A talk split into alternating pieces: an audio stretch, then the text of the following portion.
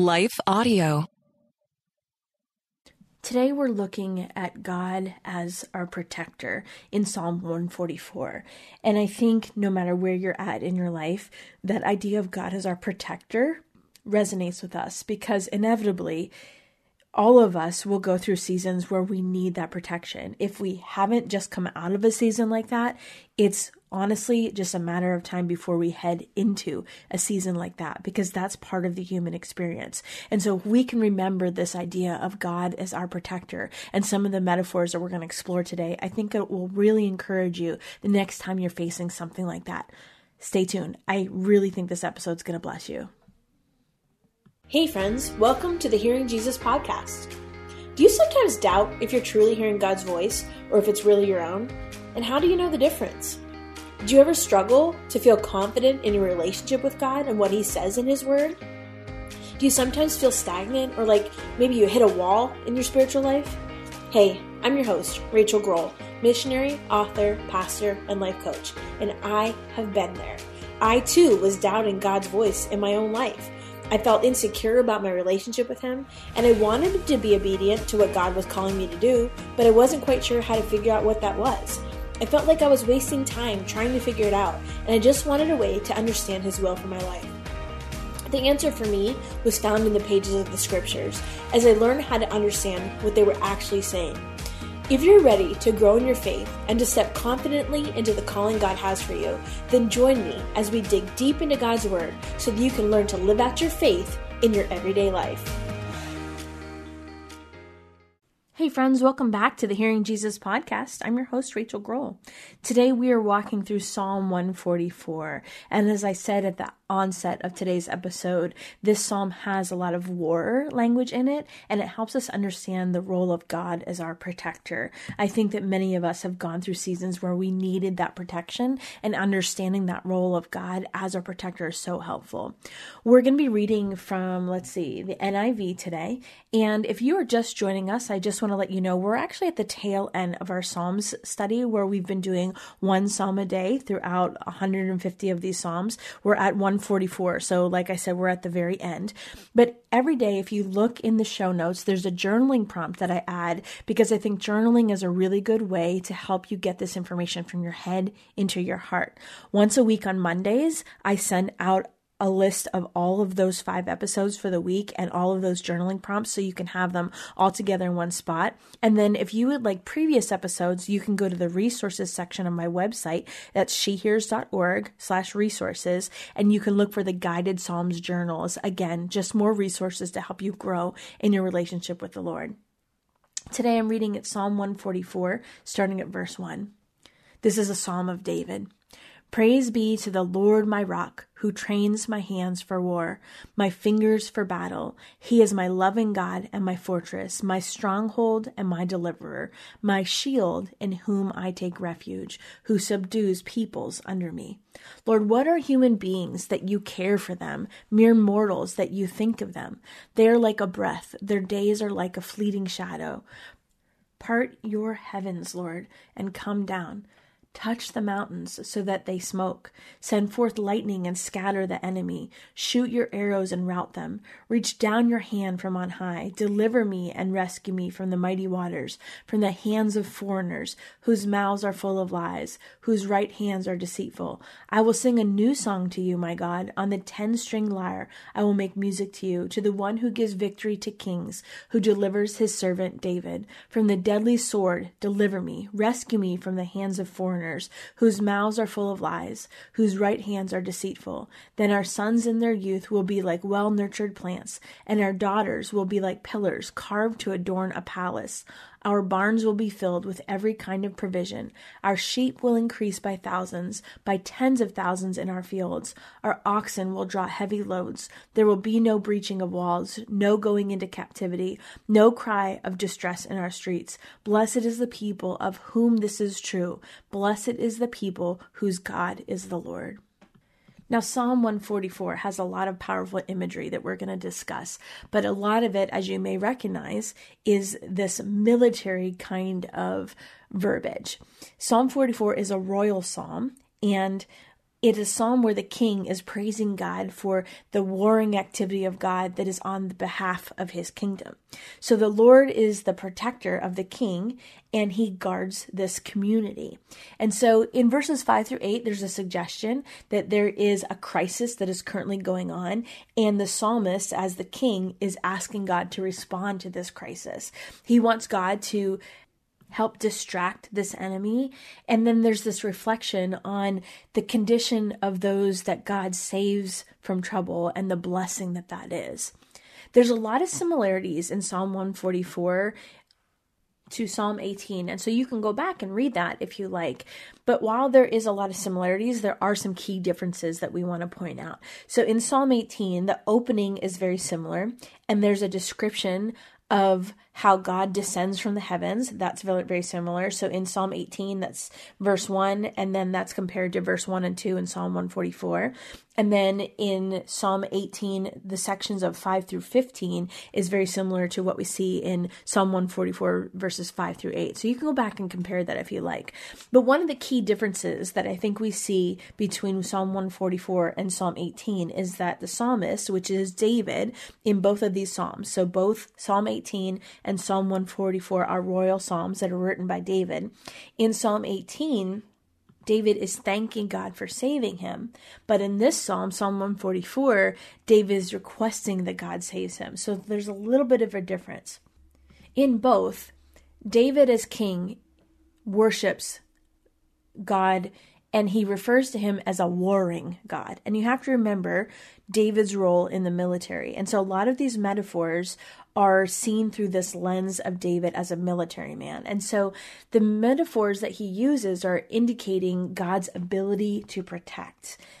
The military language is this indication of how David is seeing God's hand of provision and protection in the middle of these difficult circumstances. And so he talks about the fortress and then he talks about the stronghold. Then he talks about God as deliverer. And then he talks about God as shield. God as rock is not necessarily a military term, but it is a term or a metaphor for protection. Because if you think about the experiences that David had, where did he hide a lot? He literally would hide within the cleft of the rock. We just talked a couple of days ago about being in the cave. So that place that God would hide him, or that David would hide and wait for God, happened a lot during his military experiences but again that rock is this metaphor for protection. And then we we learn about how god is the rock. David says you're the rock that are is higher than i. We see that in psalm 61 and remember the rock faced cliff is usually a place that provides this safety from an attack not just with the psalmist but also with other people that were facing that kind of attack in that culture that was known as a common place for them to hide. And so, what David is doing is he's taking his battle skills and he's looking at them through this lens of God as the protector in the midst of battle. And as a result of all that, he's talking about God's protection and even the way that he has trained David, the way God has trained David to respond in the sense of attack. And I think that's important because, like I said at the beginning of today's show, if you have not recently come out of some sort of trial or attack or, you know, quote unquote war, it's usually only a matter of time before that's going to happen, whether that is physically, emotionally, spiritually, you know, all of the above. And so the in between time becomes our training time. And just as God trained David, God trains us so that we can have the tools to sustain us in battle before the battle gets here. I love that because as God's role of protector, it's not just responding when those things happen, but training us up to have that strength of character, that strength in our spiritual life before those attacks come. And remember, all of that flow from God's love, God's hesed. We've been talking about hesed as in God's loyalty, the love of God that's loyal. And we've been talking about that through all the last probably 50 Psalms. But that root word, that hesed, that loving kindness of God, it's the loyalty that flows out of that covenant that God has with his people. I think we're going to take a quick break here, and when we come back, we'll continue unpacking the rest of the psalm. Stay tuned. The next thing I wanted to point out is verses 3 and 4, where it's this idea of what are human beings. And similar to some of the other Psalms, what David is doing here is really marveling at the level of concern that God has for people in the sense of like, what even are we compared to who you are? In spite of the fact that humans are just this temporary creation and we're like a breath or a passing shadow, yet the God of the universe still longs to be in relationship with us and serves as our protector. And I think that's important for us to even just recognize who God is compared to who we are, and yet we still see his hand involved in our lives, that desire for him to be intimately involved in our lives. And then moving on to verses 5 through 8, the prayer of, Come down, Lord. You know, in Psalm 18, which is what we were comparing Psalm 144 to. That is a thanksgiving psalm where David is thanking God for parting the heavens and coming down to save him the difference between that and Psalm 144 is this is a lament. And so he's he's asking God to come down from the heavens to rescue him. He's wanting him to do that. He's not necessarily thanking him as he did in Psalm 18, but instead it's this plea of his heart where he's in this place of desperation. And he, he wants him not to just come down from heaven, but he wants him to come down as the warrior that he is. And you can sense some of this, again, this war imagery where he asks for the mountains to smoke. And that's some of the volcano imagery that we see. And he's asking God to send his lightning, which is some of this storming God anger imagery. And he's asking God to shoot his arrows, which again is this divine warrior imagery. And he's asking God to do all this because he wants the enemy to scatter at the hand of God. And so these descriptions are suggesting this idea of God swooping down on this chariot to, to extinguish the enemy with his arrows, the lightning, and reaching out his hand to save the psalmist and to save the, the kingdom that he is representing. And so the mighty waters we know from studying the Psalms that that's talking about the waters of chaos and that often it suggests evil. And he's going back to this other ancient Near Eastern concept where there's the remember Israel was in the middle of the greater Mesopotamia area, and surrounding them, there was these ancient Near Eastern religions with all these other locations. And in the midst of that, we see this God who is a creator, Yahweh, and the creator God defeats all other gods. But that those waters, those waters of chaos, are re- representing these evil human enemies that are coming after David or David's kingdom, these foreigners. And there's this threat to God's people and their stability. The next section, verses 9 through 11, talks about a new song. And a new song is essentially a hymn of victory. And so when God parts the heavens to rescue David, then he responds by singing praises to God as this divine warrior that is acting on his behalf. And so we see through this passage how God gives victory to kings, in particular to David, and of course, he's also the composer of this psalm. But after all, David is the king that God chose because of his heart. We read about that in 1 Samuel chapter 16. God is establishing this kingdom of David's descendants. We read about that in 2 Samuel 7. And so David, as the psalmist, is calling on, on God to save him from this distress. And he's facing these enemies who are lying to him or coming down on him or he's facing with, with him. And this unique relationship between David and God is again revealed in this confidence that he has, this this hymn of victory. The ending part of the psalm, he's still under attack. David and his community are under attack, and he's calling on God to intervene and not just intervene, but establish peace by destroying the enemy. And once God has done all of that, their situation will be a lot different. It will actually will be changed drastically. And because of that change, because of that peace, they will be blessed. And so we see that, you know, God's design for humanity, we were created and placed in a blessed condition. We see that all the way back in Genesis. And it was the fall that fractured that relationship with God and removed us from that peaceful, blessed state.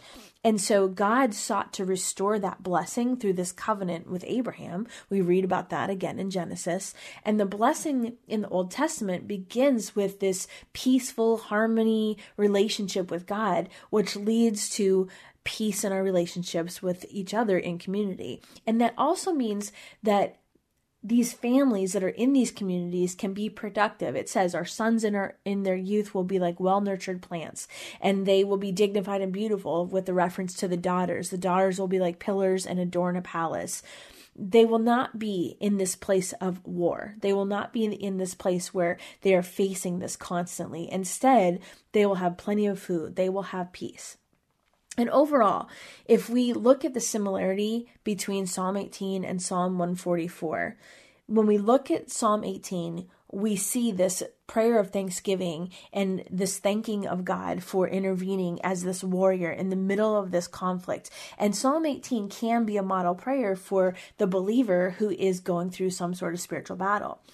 In Psalm 144, which calls on God to come and save from heaven, it can also be used as a prayer for Christians that are suffering with even just the everyday struggles of life and their need for God as their protector. I think sometimes we forget that even though David is talking about literal war, we are always in a spiritual battle. We are always at war in a spiritual battle. So whether it is our finances or our job or our relationships, it doesn't necessarily have to mean a physical battle. But what we recognize is that in the middle of all those things, we have a God that serves as our protector. We have a God who longs to restore us into that state of peace peace with God, peace with each other, peace in our communities. So, given that insight, I'm going to go back and reread Psalm 144, starting at verse 1. Praise be to the Lord my rock, who trains my hands for war, my fingers for battle.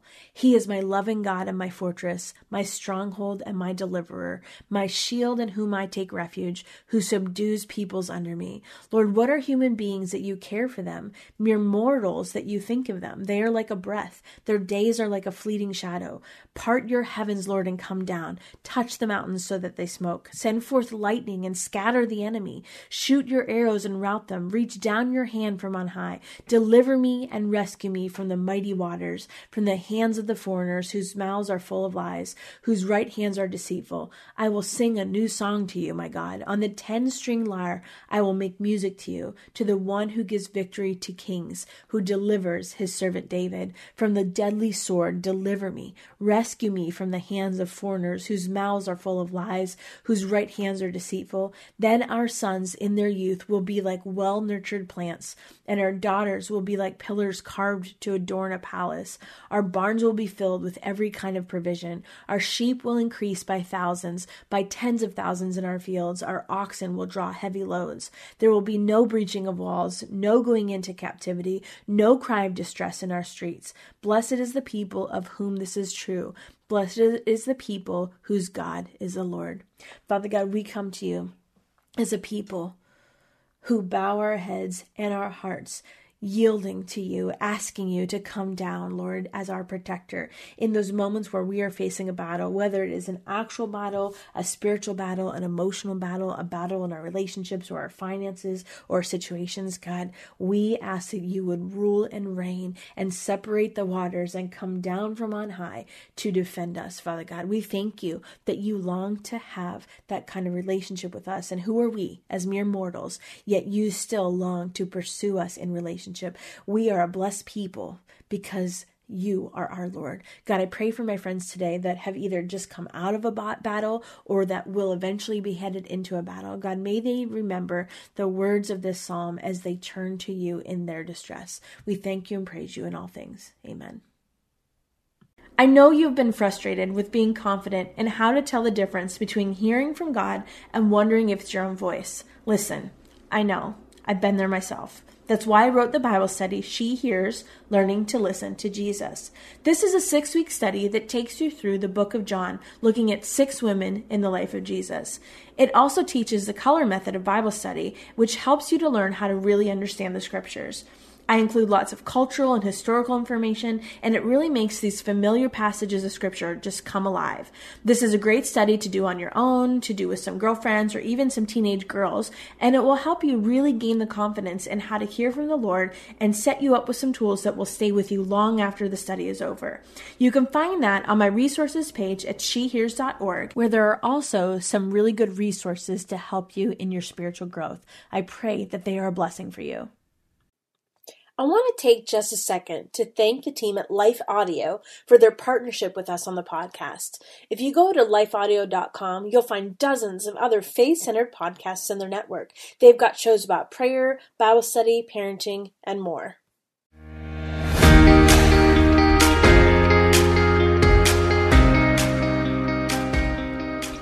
Hey, friends, if this podcast helped encourage, empower, or equip you for God's call in your life, I would love it if you would head over to Apple Podcasts and leave me a review. That's the number one way you can support my show. You can also join our free Facebook community or Instagram page where I share inspirational tips, resources, and prayer throughout the week. Hey, I want you to know I'm praying for you this week. Know that you are loved, you are cherished, and you are His.